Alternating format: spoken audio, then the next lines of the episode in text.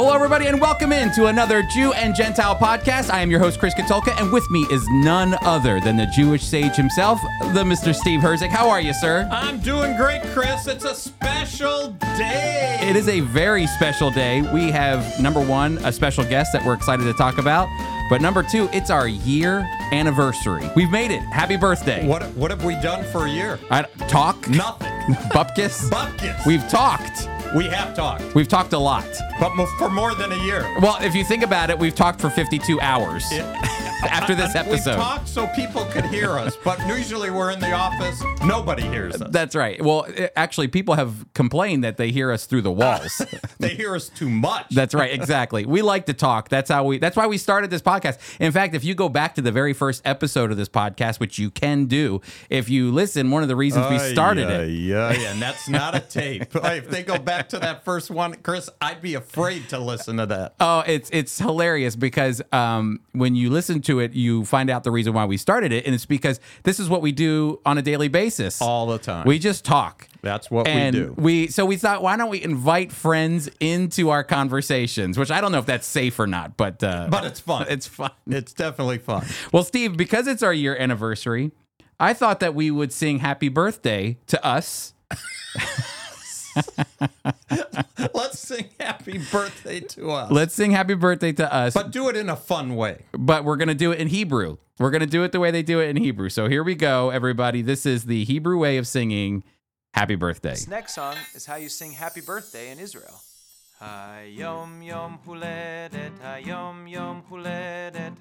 Steve, you have to sing it after this. I'm not singing. Michel. Hayom yom Who let it? Hayom yom who let it? Yom yom huledet le Michel. Chag lasameach v'zeh laporeach. Sounds like happy trails to you.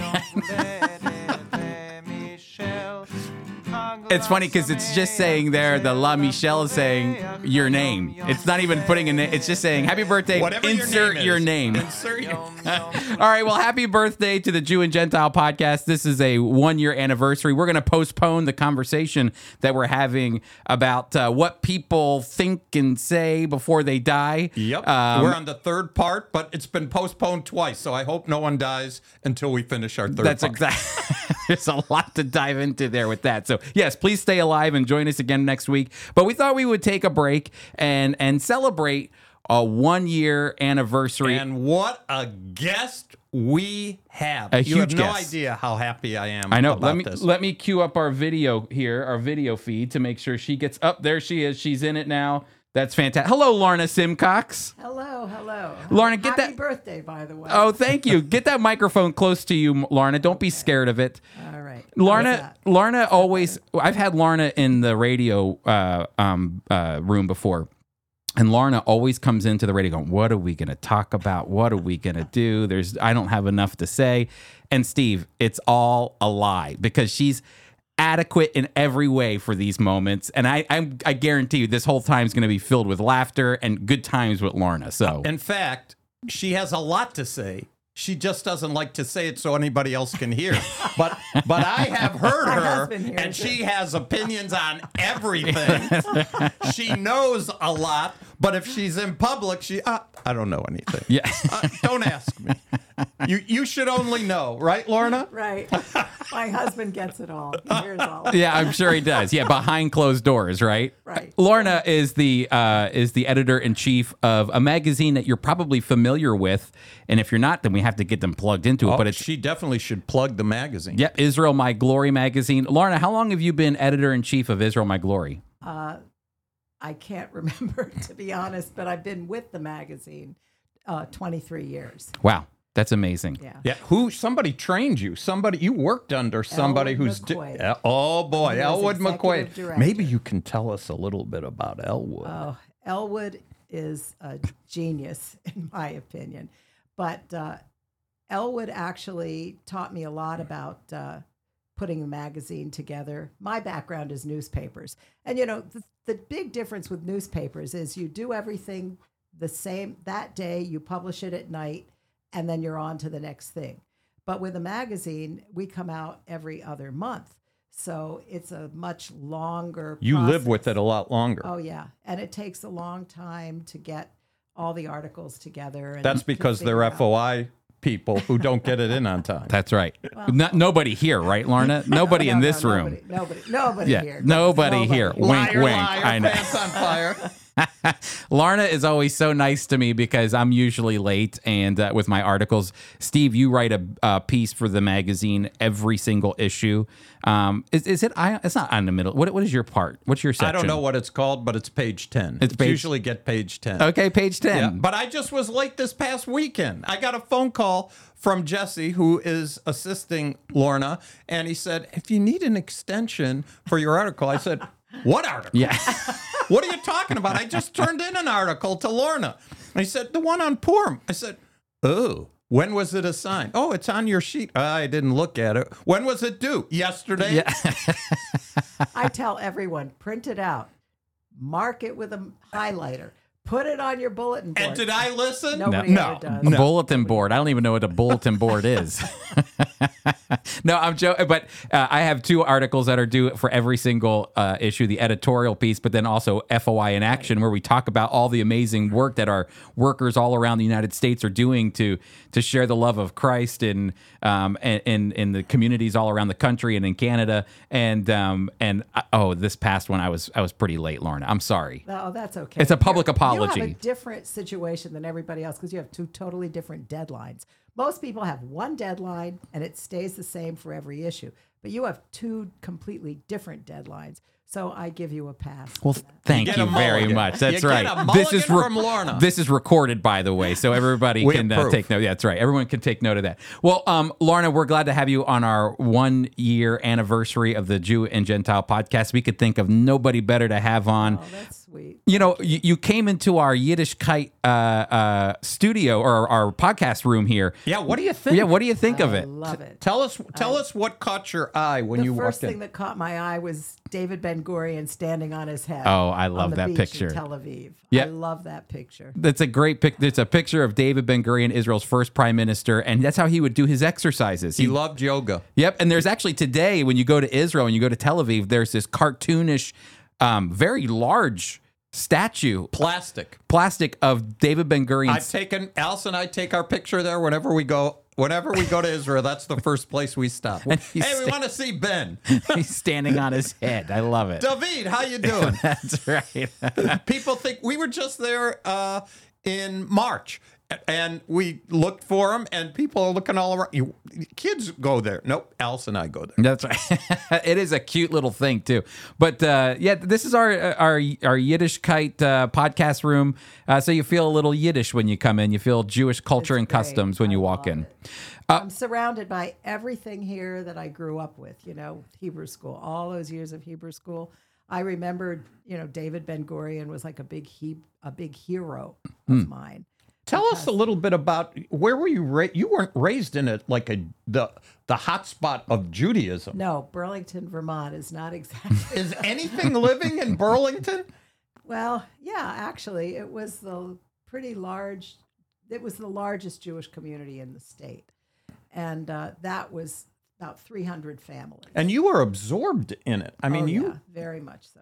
I- Tell us I a little bit. it. I loved it. I think you could help our listeners because, in your case, your father was not really interested in spiritual things and, and Not didn't even all. believe in God. And yet, No. you went to shul, you went to Hebrew school, and Yes. it was a major part of your life. Tell us that dichotomy, how that worked. I actually didn't find out that my dad was an atheist until I was in college. And it was because of the Holocaust, which is so typical. You know, he was European and he had a lot of family uh, that was killed, my mother too, in the Holocaust.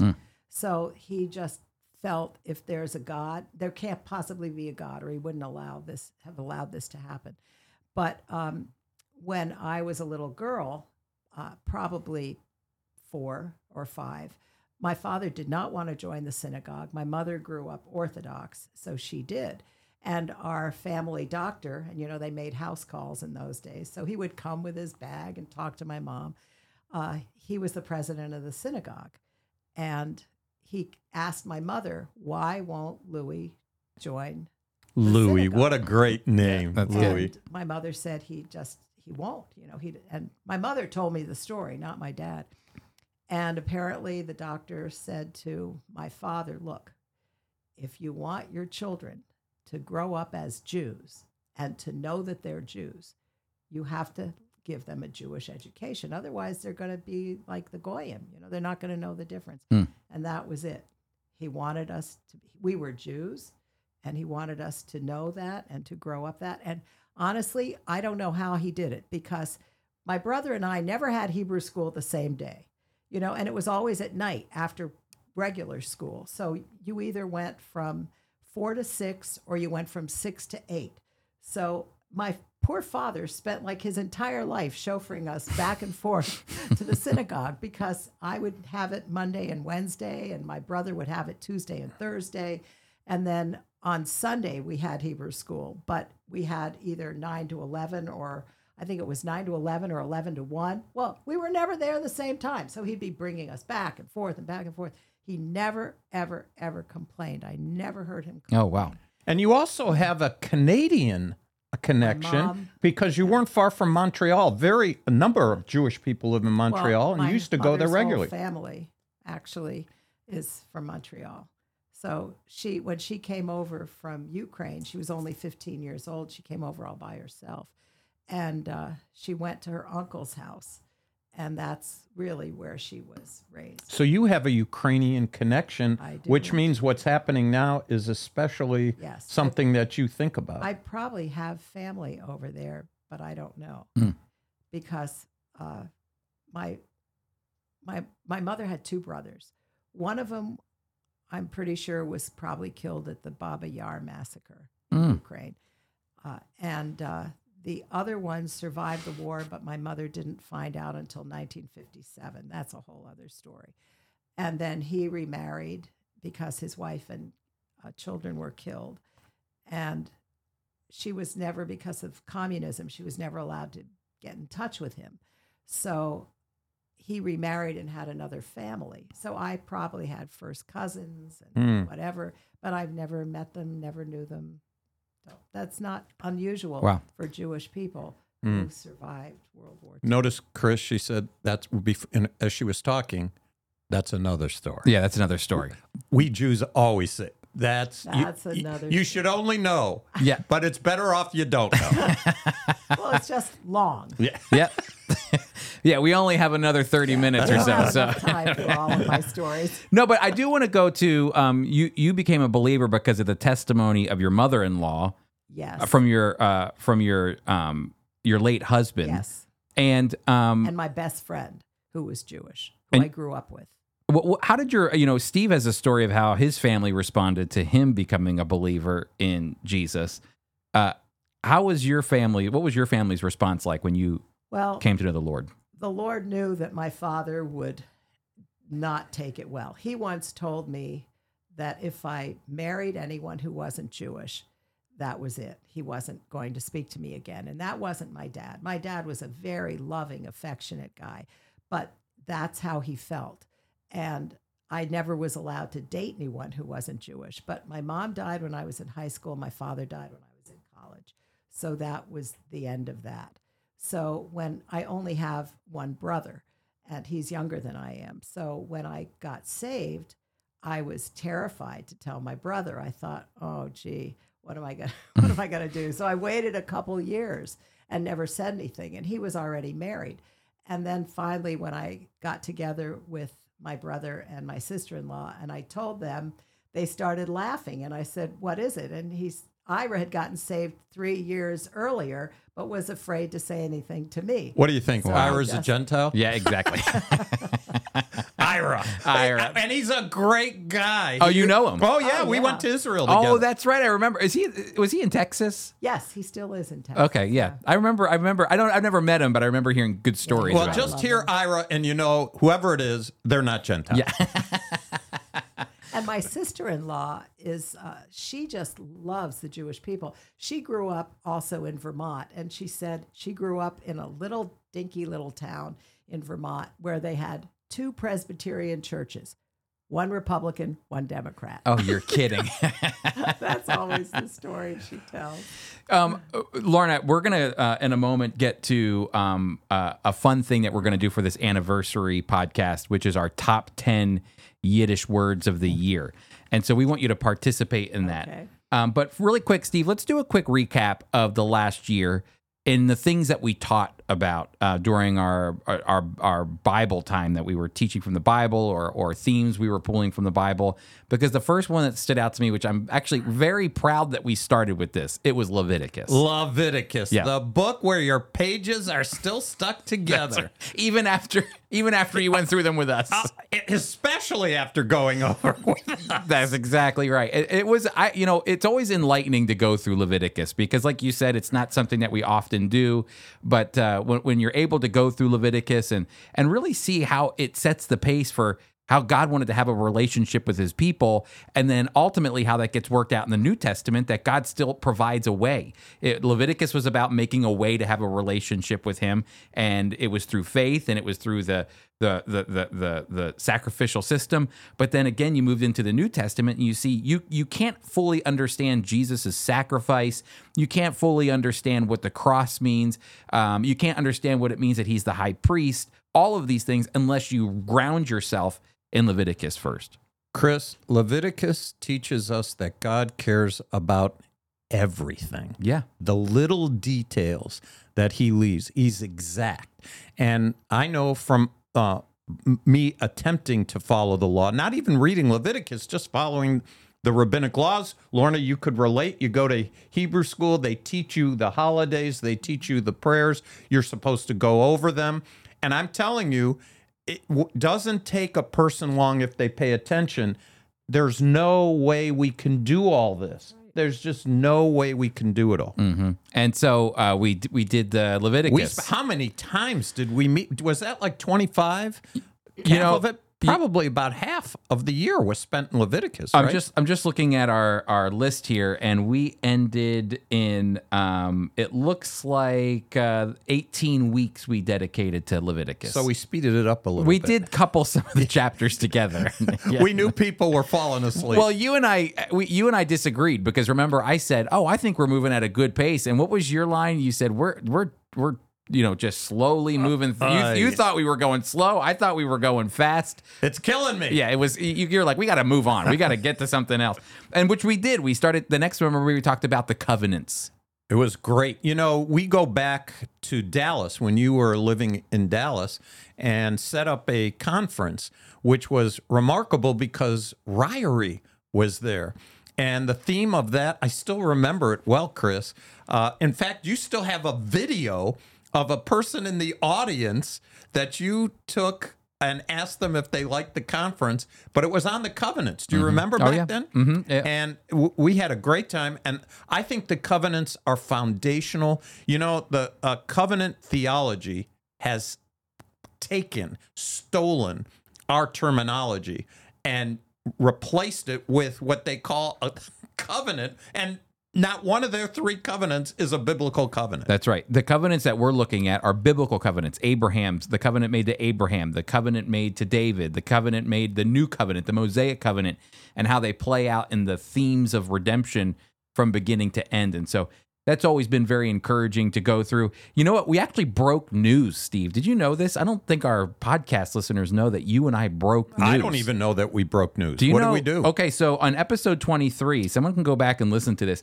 We had Tetiana from Ukraine on. I do remember. Do you remember? And the Live from Ukraine. the night that Russia attacked, we had her on in the morning, and by the night, I think the first um, groups of people were moving in from Russia. The army was moving in, so we had her. There was some anticipation that things might happen, and then I just remember thinking at night I had received word that uh, that all of a sudden uh, they attacked, and I thought, man, we had Tetiana from Ukraine, one of our our workers from Friends of Israel in Ukraine. She lives in Kiev. Uh, there talking about what was going on. So I I like to say we broke some news. We just didn't make a big deal about it. That's I got to tell you, I, I Tatiana, we all of us admire her. While eh, people were fleeing, and I would have been one of them, she made sure she stayed and then would go back and forth with our workers who are in in, po- in Poland and bring people who needed to get out. She helped pe- Jewish people make Aliyah. They brought in food. And yes, I do remember she was on our podcast as it was beginning. An amazing thing. Amazing. And so we had Tatiana on, and I'll go with one more, Steve. You ready uh, to jog your memory? We did a study on Ruth. I do remember Ruth, Mm-hmm. and what a great study! I, we love Ruti. Yes. Uh, that that's the way they say it in Israel. And uh, in fact, uh, uh, Zvi's daughter is named Ruti, and I remember hearing Zvi uh, in, in my mind uh, talking about his daughter Ruti, and I, I just love that. It's a great story and uh, from the scriptures, an account that talks about the fact that you know a, a lot like Steve, the Jew and Gentile podcast. The reason we are doing the Jew and Gentile podcast is to show that we're one in Christ. Uh, that even though God called the Jewish people and gave them a promise that uh, in Christ Gentiles and Jews have become one uh, in Christ, and we can we can um, have fellowship with one another in the Messiah. And so, uh, really, Ruth is a a, a, a, a story that's leading up to that. That here is a Moabite woman um, that abandoned her pagan ways and and and followed her mother-in-law Naomi and said, "Your people will be my people, and the most important thing, your God will be my God." And you know what? If you think about yourself as a Gentile, that's ultimately what you're saying. You're um, you're abandoning the ways of of the past, and you're saying. "Uh, Lord, you know, these are my family now. The church is my family, and you are my God, and I'm following you. So, just some great parallels there as well. Boaz was a Goel. Remember we talked about that? Yep. Uh, how Christ is our Goel. Uh, he was willing. Boaz was willing. He had the geach. He had the money. He had the money. he paid the price, and he was a kinsman. That's right. A kinsman. And what a great lesson! I oh, that was a great study. Uh, So those were some of the things that we did. You can actually go back and listen to them uh, if you'd like to. And uh, I think we did a. I, I- I think we had a. I don't want to say we did a good job. I'm saying I think we had a fun time. I think we did a great job. I'm not trying to be boastful here. I'm saying we had a good time doing it. Humility it. is not one of your Oh yeah, I know. Golly, I have to work on that one. But uh, no, it was a good time. It was fun. It was fun to go through the scriptures that way. and we know we actually got feedback from a few people who really liked it. Yep. Those- From our three Our listeners? six listeners, three of them who contacted us. and the other three complained. So uh, a- anyway, that, that's kind of what we uh, we went through during the year. Hey, but Steve, we also uh, I think one of the most popular segments of our podcast has become the Yiddish word of the day. Play the music. Oh, here we go, playing the music. Yiddish word of the day. Uh, we're we're gonna actually do Yiddish words. As a recap of the top 10 words uh, of the year for Yiddish words. Um, and we actually called on our biggest fan, Our biggest fan. She was the only one that responded. We asked, "Oh, write in and tell us, give us your top ten, and we had one. We had one person who So we're wrote using all of her. That's right. And you know what? That's why we're excited to have um, uh, Lorna with us because she's going to bring all of her Jewish background. We've got Steve with all of his Jewish background, and I'm just the Gentile along for the ride here um, as we look at our 10 top 10 Yiddish words of the day. And hey, listen, if you're thinking, I wish I could have written in, great. Well, then go to foiequip.org and you'll see a section on our, our webpage that says, say shalom, say hi to us. And you can write in your top 10 favorite Yiddish words if you remember them, or maybe you have one and you want to you want to get it into us. But uh, Steve, let's go through our top 10 Yiddish words here. Let's start with the first one. I like this one because I hear it all the time. That's because I go into your office from my office, whether it's winter or summer, and it's like a schwitz in it's schwitzing. That- there. What is it by, by you where you, you're? It's as hot. It's unbelievably hot. I get cold. I'm cold all that, that. I don't know what it is with that office. It's it, it always is the ex, the total extreme. I'm freezing or I'm burning up, and so I, I always take one step in, and uh, my shirt's wet. My pants are wet. uh, My face is beads are coming down. What is going on here, schwitzing? I remember when we would do the podcast in my office. I think there were times you would leave sweating, and you didn't even do anything but talk. I mean, you were an animated man, but I mean, It's you would a be. hot box. You're like there. it's a schwitz in here. Lorna, you know schwitzing, don't you? I do, but I'm always cold. See, I I would like love his office. I would love his office. yeah. My wife always makes fun of me because when when we go to the gym, I would work out for 15 minutes in and then go sit in the sauna for like 30. And she's like, well, you're, you're not really working out. You're just, you're here for the sauna. I'm like, yeah, like the schwitz. Uh, that's what a sauna is. It's a schwitz. It's, so schwitzing is a great word. that's right. So you could use that word actually as a noun, like a sauna is a schwitz, but you can also be schwitzing. You can be hot and sweating. And yeah. Oh, it, not you can if if you go in Chris's office, you will schwitz. come to my office and see for yourself. It, it may see for Lorna, it might not be a schwitz. It might be a perfect Yeah, she'll be temperature. comfortable. She'll She be will- That's right. Okay, so we don't have that Yiddish word. I, is there a Yiddish word for comfortable? I don't. I I don't. think thi- I'm, about I'm just trying to think if in the entire Yiddish vocabulary, the word comfortable doesn't seem more like. words for complaining. That's what I was. Well, the closest word off the top of my head is kvel. When you're when you're joyous with somebody, you're just feeling so good. Your kid did something really good, or you had a great. You just kvel. You're so. But that doesn't mean comfort. But you are uh, you are feeling comfortable when you're feeling pretty good. That's right. Okay. So, but we're, but we're our word is schwitzing. The next one. All right, Lorna, I'm going to lead with you on this one, and I know that you don't know them, but you'll know this one. Lachaim. Oh, that's Hebrew. Yeah. Life. Yeah. That's Hebrew. It's used in Yiddish culture, It though, is. right? When you, um, well, I don't know, when you toast someone, you. Oh, of course. Hmm. Just think of Fiddler on the Roof.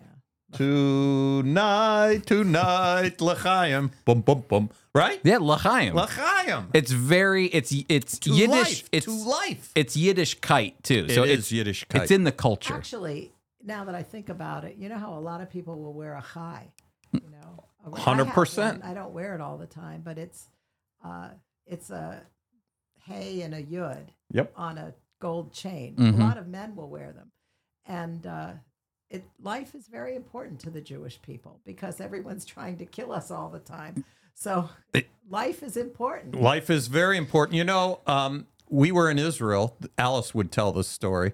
And this woman came up to Alice and said, You know, can you.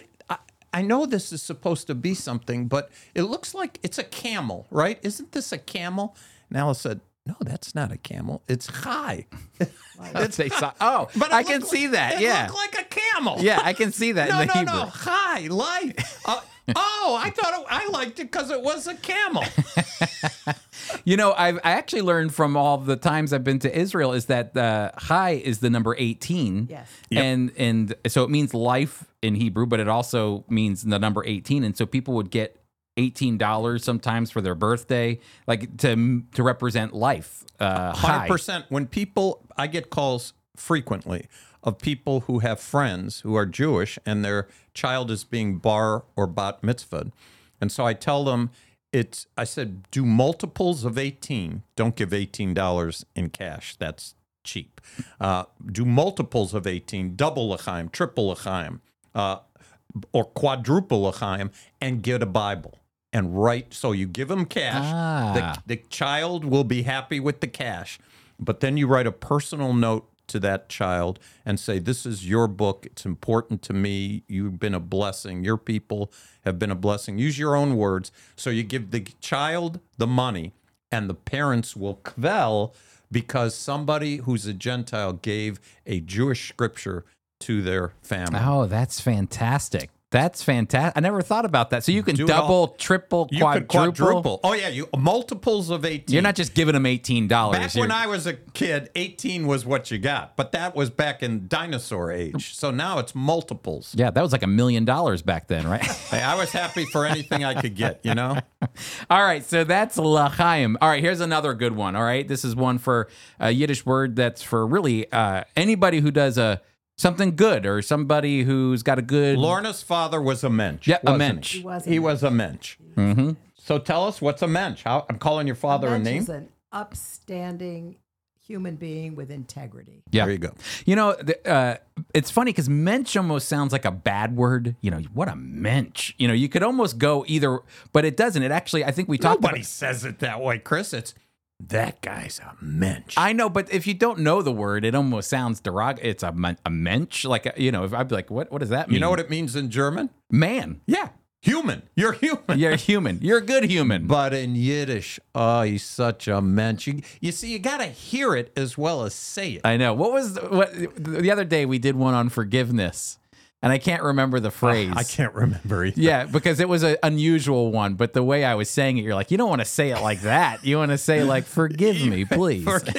and I was like, "Forgive me." I guess that's the way I always think when it comes to Yiddish. Is it's got to have some uh, panache behind it, you know? yep. Um, all right, so that, the mensch is a good one, and maybe uh, you do your with your kids. Uh, the elf on the shelf during Christmas, we do that, but they also have a mensch on a bench Yeah, for the, the Jewish mensch people. on the bench. That's right. Okay, here's another one. Steve, we use this one a lot. Bupkis. Butt kiss. it's just, it's a great word. How do you say it, Lorna? Bupkis. That's it. Just bupkis.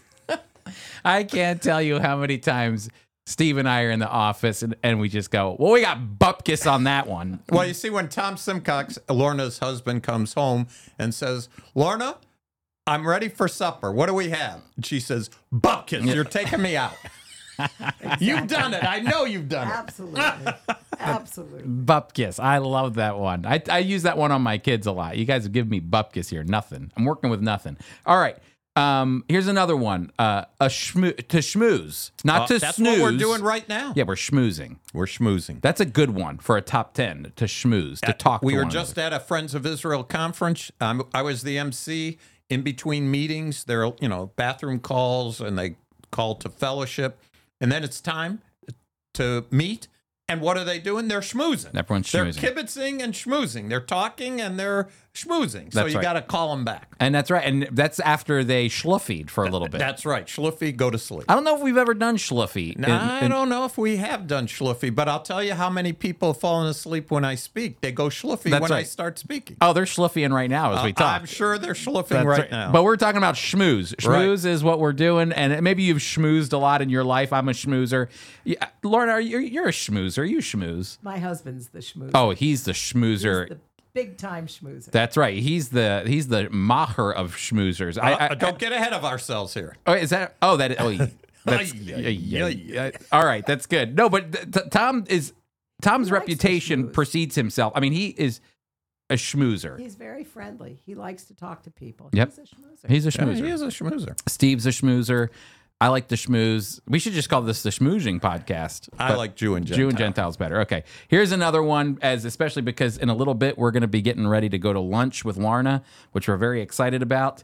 Um, but uh, we're going to be noshing while we're we, there. we are going to be noshing. Noshing is the, really the equivalent of appetizers. You know, a little nosh. Take a little. My mother used to say, "Take a little nosh." You'll, you know, go when you go. Take a little nosh. Put it in the car. You never know, right, Lorna? Right. You know a good word to go with nosh though.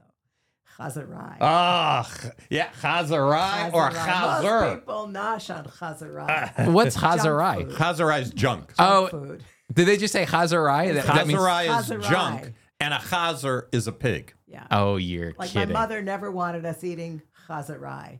Yep. That was bad for you. Really? Unhealthy. Yeah, chazarai is McDonald's is chazarai. Oh. Chazarai. Well, we better not name any. Oh. That's right. I, oh, I go to McDonald's all the time. Well, all it's the junk time. food. It it's is. junk food. A lot I, of people like McDonald's. yeah, I'll, does, I like it too, but it's Hazarai. It is Hazarai. It's not the Potato greatest for you. It's not Chazarai. nutritionally mm-hmm. beneficial Right. for us. That's right. but right. it tastes great. That's right. Exa- I mean, we do know that six billion cheeseburgers have been sold by them, so people must like that Chazarai. You know, it. that's Love right. It's good. It's just chazarai. It's Hazarai. All right, here we go. So we noshed, we did Hazarai, we did a little nosh. We're gonna we'll probably nosh. We'll do more than nosh at the diner when we go eat in a little bit. But uh here's another good one because I think we all have this in this room too. We all have a little bit of chutzpah. A lot of chutzpah. There's a lot of it going around. That is such a deep word. Like it's it's very it's simple, but there's a lot of there's a lot of chutzpah to chutzpah. You know, there's a lot of depth to that. Uh, Lorna, why don't you take the lead on chutzpah? Chutzpah. I'm trying to remember this Hebrew school story I learned, which was funny, on what how you define chutzpah. It's a, uh, somebody uh, injures someone else. No, a guy kills both his parents, and then he asks for mercy because he's an orphan. That's the story. That's chutzpah. That's, That's it. That's it. That's a good one. It's a great one. That's It's, that's one a I that's a great one. Hebrew school. Oh, chutzpah. How about you, Steve? Oh no, she stole mine. That's the Oh, that was it? Yeah, that's I that's the guess that's the universal Oh, Hebrew it's- school it's a great- about chutzpah, the chutz- definition. Chutz, I'll, I'll give you one. Of the, of, I was the MC, and it drives Alice crazy. So uh, in talking, I talk spontaneously what comes to my head. That's why she always sits in the back, Back, too. she sits Yeah. in the back. She she goes like this, please. Uh, anyway, so I'll, I'll say, hey, folks, you know, I know you. Uh, a good night for me is one time to the bathroom. That's a good night for me. And Alice just says. Too much information. That's chutzpah. How, how could you stand in front of 300 people and tell them when you go to the bathroom? That's chutzpah. It's, it's especially at a Friends of Israel conference. That's, That's right. good. All right. Well, uh, here's another one for uh, for you two, um, and we've used this one a lot, Steve, throughout the year. But macher, uh, Macher. the We- big macher. That's right. Well, Lorna is the big macher for the magazine. That's right. She, is the big macher. She's the decision maker. People fall in place like us. Mm-hmm. What are we supposed to do? When is it due? Even though we're late all the time, we right. come to her and ask for mercy. That's right. Because she's the macher. we have the chutzpah to ask for mercy to the big macher. That's you know. right. That's right. So, all right, I, big macher. How do you feel about that of the magazine? Uh, I love the magazine. Oh, that- What do you mean?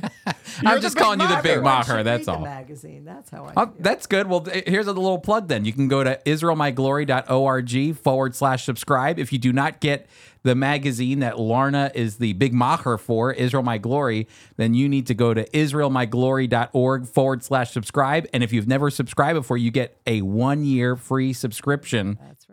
And uh, you can do that either digitally, which we always recommend. That's the one to do. That's right. The digital one is Because you get magazines all the way to 1980. Yeah, and I think even before that too, a little bit. And we're planning on going all the way back to some of the original ones. If I, you know, back to 1942. Somebody actually asked me not too long ago, uh, "Can I get the original copy of Israel My Glory? How do I do that?" Not yet, but they will. It's coming, and so we're we continue to add, um, and so you can get the digital version, uh, one year free subscription. And Steve, I always like what you say. You want to ask a question about the millennium? You type it in, boom, there it is. there it is. And you know, we were talking about Macher. We had Jim Showers, who is the Macher for Friends of Israel, and he was just on Equip, which is our sponsor. That's true. And he was just on, and I think there's been like 500 people that have accessed that uh, course and Equip. Is that true? Yes, it's true. Yep. We've had over 500 people who have logged on YouTube to watch it, and we had a, about 80 people who were on live that night who were watching Jim share about the history of the Friends of Israel. So it was fantastic. Hey, when you're the big Macher, people come. people come and they have uh, they want to listen. So that's Macher, everybody. Here's an easy one for everyone. Here we go. Uh, Oy vey. Ay, Let's see if I remember where it is. ay, ay, ay, There it is. ay. I think I have another one too. Uh, Oy vey's me. there, that's the other one. That Oh oy, my goodness. yeah, o- oy vey's mir is Right. oh my goodness. Yep. Yep. And Oi Gewalt. Oy Gewalt. Yeah, we've not done oy gavalt. We haven't because I don't use. Do you use Oy Gewalt a No. lot? I don't I use Oy use Gewalt. Oy vey. I just use oi. What does oi gavalt mean? I'm not even sure what Neither, Gewalt but means. My dad used to say Yeah, it I, all say, the I, time. I, I'm not sure. It's just, it's in a, I, I- I'm sure it has a literal translation, but it's oi Gewalt. Oy, yeah, yeah. There's degrees of Oi. Yeah, I That's guess right. That's a good way of saying it. You know, if if you go to the Philadelphia um uh his the, the Jewish museum there, they actually have this big giant uh it's I think it's supposed to say yo Y O, but I think when you're standing in the other direction, it says oi and it's huge. And so they have one in Brooklyn too. And I, so I don't know what they're doing with the cities uh, and doing this, you know, yo promotional thing. But if you stand on the other side of it, it doesn't say yo, it says oi. And I I got a kick out of that. So oi is a good one. Here's another fun fun one for for our last one, and then we have a bonus word, but mashugana. Mashugana, help us out, Lorna. Oh, that's a great word. Yep, mashugana. Crazy. Crazy. What a mush- Crazy. Don't be mashugana. I'll tell you. I'll tell you how Alice and I use that word when she first, when we first uh, met, and I was trying to introduce her to my family, and I I had to prepare her and said, "Look, we're crazy. We're Mashugana," uh, and she agreed. And for years, my family was the Mashugana family, and her family, everything was great. Well, as time goes on and things change, if you asked her today, who's the Mashugana family? Her family's more Michigan She's- than mine. Oh, she's changed her opinions on the She, it's the jury's still out, but she's moving. Oh. She's moving. Okay, I like it. I like it. Michigas. Michigas is craziness. Yeah. Craziness. Well, didn't you couple the words together when we did it? The the Michigan is is doing Michigas. The the Michigan is doing Michigan. yeah. Oh, I can't I can't stop laughing. All right, here we go. This is our bonus word, everybody. Mishpacha. Mishpacha. Lorna, you want to help us? Lorna, you're a part of the Mishpacha We right now. Big mish. I pronounce it mishpacha. So I don't. Maybe, know. you- may, yeah, I'm, I I'm the I'm the one leading the it's two. Jewish I've people always here. said Mishpacha. Big. f- I, I, at Thanksgiving, you want the whole mishpacha together. Okay, the, The whole whole family. the whole The whole family. family. Okay, That's it's- right. Mish- you know, the We're so glad we're part of the Mishpacha of God. That's right. Well, that's what I wanted to do really quick. I wanted uh, I want to go through each word and just for a second, and I want to tie it to scripture now. Okay, so schwitzing. Go ahead, Steve. Oy, schwitzing to you, you caught me off guard here. I don't- Schwitzing. Uh, if, if if you don't go through Jesus, you'll be schwitzing. You'll be schwitzing if you don't know the Lord Jesus. Uh, all right, here. This one's for you, Lorna. Lachaim. If you know Jesus, you'll have l'chaim forever. I like love it. it. I Love like it. it. Love it. All right, Steve. Here we go. Mensch. Mensch. Jesus Christ is the top-notch mensch. All right, and he makes us menches And through we- his righteousness. When we're in Christ, we are menching. That's right. All right, Lorna. I don't. Th- this will be fun to get from you. Bupkis. Bupkis. Oh boy. Let's see. I might need a little. All right, I got I got one here. Without the Lord, you got bupkis. Without the Lord, you are bupkis. you are bupkis. That's right. Exactly. All right, here we go. Steve, uh, schmooze. schmooze. Uh, the middle wall, uh, when Paul wrote about the middle wall of partition being broken, we Jews and Gentiles can schmooze forevermore. Or schmoozing. That's right. I like it. I like it. All right, Lorna, nosh. We need to nosh on the bread of life. Oh, Okay. that's the best one. That is, oh baby. I like it. I like it a lot. All right, here we go. Steve, chutzpah. Uh, chutzpah. Uh, Satan thinking that he's uh, uh, the five I wills from Isaiah, Oh. where he said, "I will be like the Most High That's God." great That example. is chutzpah. That is some serious chutzpah. All right, man, that might actually take over the guy who, uh, you know, what is it, killed his parents, and then that might be better. for mercy. That's right. That's yeah. Satan's got some serious chutzpah. All right, Lorna Macher. Jesus is the big mach. He is the big Macher. I love that. Steve Oive. Ive, um, what Adam said after Eve gave him the apple, or not apple, fruit. The fruit. Yeah. Oh, that's good. Oy. Ive, what have I done? There was Adam. There was Adam. I like it. All right. Uh, last one, Lorna, to you, Mushugana.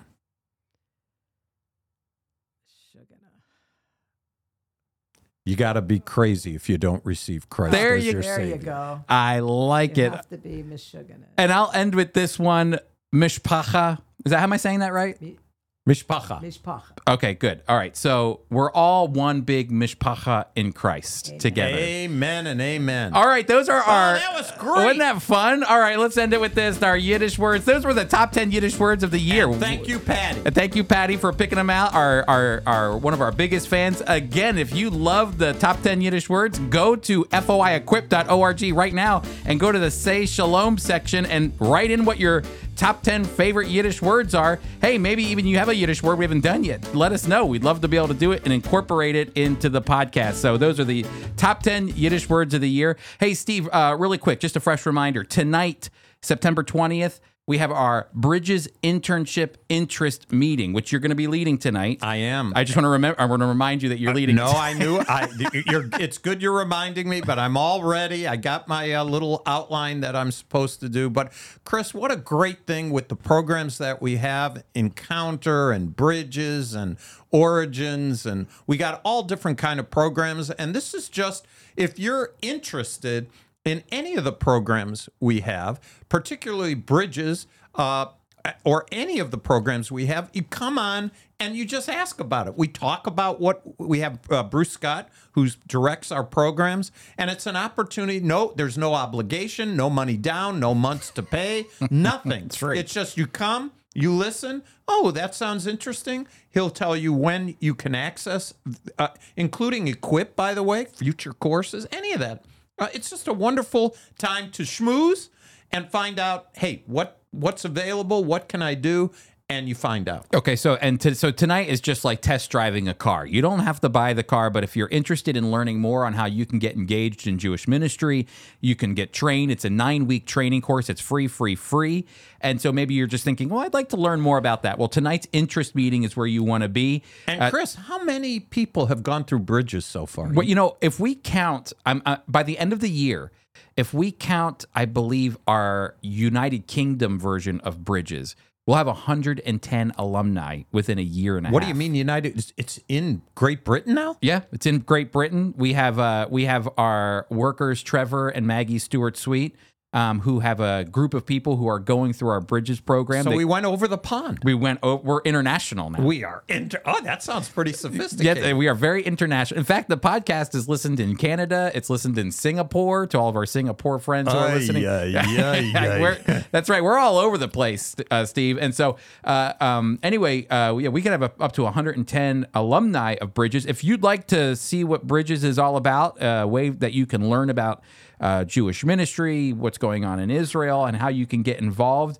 as a believer. I encourage you to go to gofoi.org forward slash bridges 22, and there you can register for the Zoom meeting. It's free, free, free. It's at 8.30 this evening. Uh, and then finally, I have an intertestamental history class. That's between the testaments, between Malachi and Matthew. Chris, See, that's really important. Don't go fast. You're going in your radio I voice. know. I'm the sorry. The intertestamental course is so important uh, because we're left off in the Older Testament text. It seems God is silent. I, my opinion, I don't think God was silent, still interacting. I think there's nothing we don't know.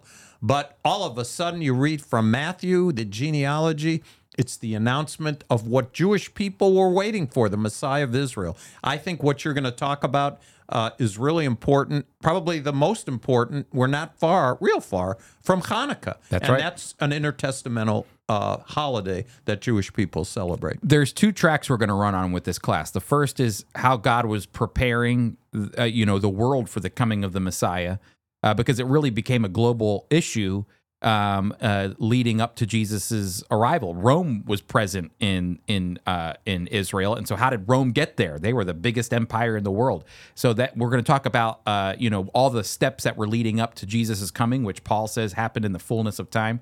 Um, uh, and so then also we're going to look at the amazing component of the fact that the Jewish people were able to maintain their unique identity as the world was trying to influence them and draw them away and even almost forcibly uh, uh, prevent them from being Jewish. And so we're going to kind of run along two tracks there. And I think they actually will merge with one another as we continue that study. So that's between the testaments, that's intertestamental history. And you can register for that class by going to foiequip.org. Again, that's free. Uh, and we have other classes on there that you can register for as well. Steve, we got our last section here. Since we did the Yiddish word uh, earlier, we've, we've only got news left to do, but why don't you go ahead and take the lead on that? Okay.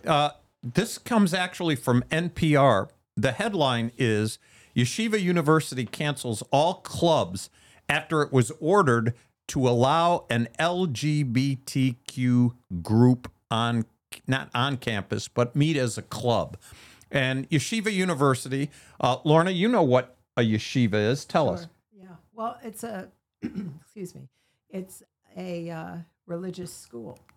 A basically, Jewish, religious, school. That's right. I heard that that went to court. It actually, th- this actually went to court. The state of New York judge ruled that they must do it. It was stayed by uh, Sotomayor uh, because I never knew this before, but Chris, each of the nine justices in the Supreme Court are over a region of the country. And when this was, when this case came and the state uh, court ruled, federal court ruled that they had to have clubs, uh, the response on the part of the yeshiva was that uh, we're canceling all clubs. We're going to cancel so nobody will have them. And uh, uh, the Supreme Court Justice, I forgot her, Sotomayor, what's her first name? Sonia. Sonia. Uh, anyway, she uh, ruled that they didn't have to do that, uh, but that it's because they have to hear the um, the uh, challenge on the part of the school, um, part of the yeshiva. But what's interesting is how this affects other groups, including Christians and evangelicals. I think ultimately it's going to get to the Supreme Court, and they're going to rule on it. This will be a Supreme Court issue, and we have a Supreme Court that right now that I, I it'll be interesting to see uh, how they um, they move. Uh, but it's definitely more pro uh, freedom of your uh, religion and assembly to, to have the right to make those choices. I think that uh, we have a lot of originalists on the on, on in the Supreme Court now, which will definitely, I think, lean toward the favor of schools like yeshivas or even Christian colleges saying, you know what, I don't know if this is really fits our our mission and well, our model. Well, especially Chris, because the the the court in New York ruled that they weren't the yeshiva. Think about you talk about Michigana, Michigas, the the school yeshiva was not religious enough. yeah, What what does it mean not to be religious enough? We're a yeshiva. Yeah, that's about as We're- religious as you we can get. started because we're Orthodox Jewish people, and so to say you're not religious enough is the government actually saying what they think religious enough is. That's crazy. And the big question will be state funding. I mean, if you take state funding as a school, you know that you're going to be beholden to the. Hundred percent. Now, I don't know if the yeshiva did that or not, but I, I think they do. Do and they? I think that could complicate things. I think you're right, but it's it's interesting that you have a religious school who's adhering to the Bible and can be forced, possibly be forced to do something that's inherently that inherently violates the establishment of the group in the first place. Mhm. You know, it's funny too because a lot of times I, I- I see this all the time on social media where people are are um, bad mouthing evangelicals for their take on these things, and um, and you know th- what they forget is it's just not uh, you know conservative evangelicals that you know believe in the Bible. It's also religious Jewish people, and I'll even say Muslims as well. These kind of you know when you when you move these kind of uh, you demand that these kind of groups meet uh, at a Muslim school or an Orthodox Jewish school, a yeshiva or a Christian. Now you're, it's not just the Christians. I think everybody always just thinks, oh, it's those Christians. They're doing this. It's not. This is a serious issue with people who are of faith. And so um, it's, I think it's only going to move its way up to the if the Supreme Court. government can get involved with the degree of how religious you are, Yeah. then eventually the government could tell you what religion to be. Exactly. And they can water that down and tell you you have to do this. This actually happened to a local college around here. They had a social work program, um, and the social work program It's uh, Christian college. It was a Christian about. college, yep. And they didn't want to adopt, or the, the the state was making them adopt to certain social work practices that included, uh, you know, LGBTQ plus um, uh, issues, and you know the school wasn't willing to go in that direction. And instead of fighting it, you know, personally, I think the school did exactly what uh, what the yeshiva did: shut it down They just shut it down. shut the whole thing down. And so, you know, that's where that's where we're moving to. That's where we're, we're shutting this stuff down. All right, Steve, we have another one too. Actually, an article written by a friend of all three of ours, uh, Paula Jaffe. Go ahead and take it. Steve. This is great. Uh, it's it's fighting Israel boycotts through American sports. I'm a I'm a sports fan, Chris, and this was particularly interesting to me because we had a, a gal who we won't mention her name because she doesn't want it out there, uh, but she's a friend of ours. And Bruce Pearl, who is the coach of the Auburn University Tigers men's basketball team. So he's a Jewish guy, Lorna, you'll appreciate this, living down south. And in the article itself, he, he works with 95% uh, African Americans playing basketball for the University of Au- Auburn. And every four years, the NCAA allows the team to go to different countries. And guess where Bruce Pearl takes his players? To Israel. right to Israel, Right to Israel. And it's where it's basketball is huge, by the way. huge. Yeah. And what's interesting, this this whole article is trying to fight BDS, boycott, divestment, and sanctions.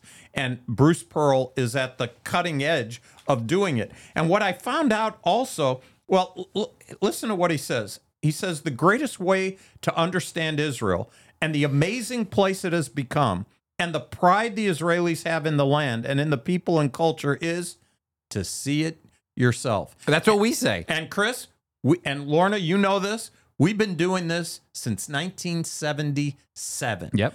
I actually came to Friends of Israel as a volunteer before we went to Israel.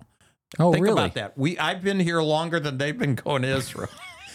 oh, I didn't man. think about that. That's funny. crazy. Yeah, we've been taking. We really do believe we, you know, especially with our young adult program Origins, we really believe that when a Christian steps foot in the Holy Land, when they Changes step foot in. Israel, it's going to give them a better appreciation uh, for for the promises that God made to Israel and the Jewish people, and it's also going to give them a better uh, um, um, uh, information on how to stand up against anti-Israel sentiments on college campuses and even anti-Semitism, the hatred of the Jewish people. And so, uh, anybody I've ever taken to Israel comes back and says, "How can I get back there again?" That well, was you know, amazing. you know, Chris, it's been said, it's not unique to me. When we take people to Israel on their way over, they're reading the Bible on their way over, they're reading it in black and white. When they read their Bible back after Israel, they're reading it in color. Yeah, that's true. And you know, a lot of the people who are on this basketball team, Auburn is in Alabama. And so I'm sure a lot of them are Christians. And he even said uh, that when they're there, they visit some of the Christian holy sites and, re- and Jewish sites as well. They go to the Western Wall, which is in Jerusalem. They go to the Dead Sea. They go to Yad Vashem, which is the Holocaust Memorial.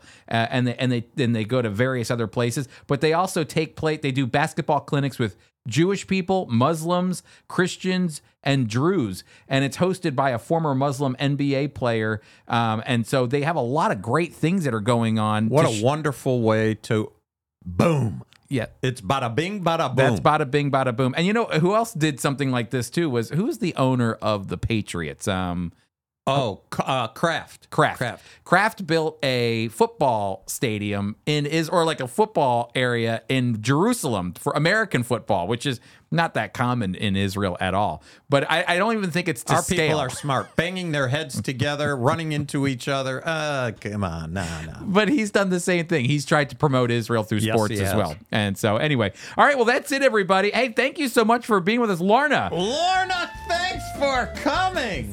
Fun. Thanks for having me. Oh, we loved having you, Lorna. Come back again. Hey, listen, it's been one year, Steve. I've had a great year. Don't get too excited. Uh, well, are we coming back for a year two? That's the question. Hopefully. All right. Well, everyone, just be looking out for year two. We've got a, I think, a great time planned out, um, and uh, some more Yiddish words we have to do, Steve. We, we can't leave our our folks hanging with we no gotta Yiddish go, words. We got to go to the uh, the joys of Yiddish. That's right. We got to go to the joys of Yiddish. But until then, go schluffy, go relax, as Steve would say. Thank you so much for joining us, and we'll see you next week.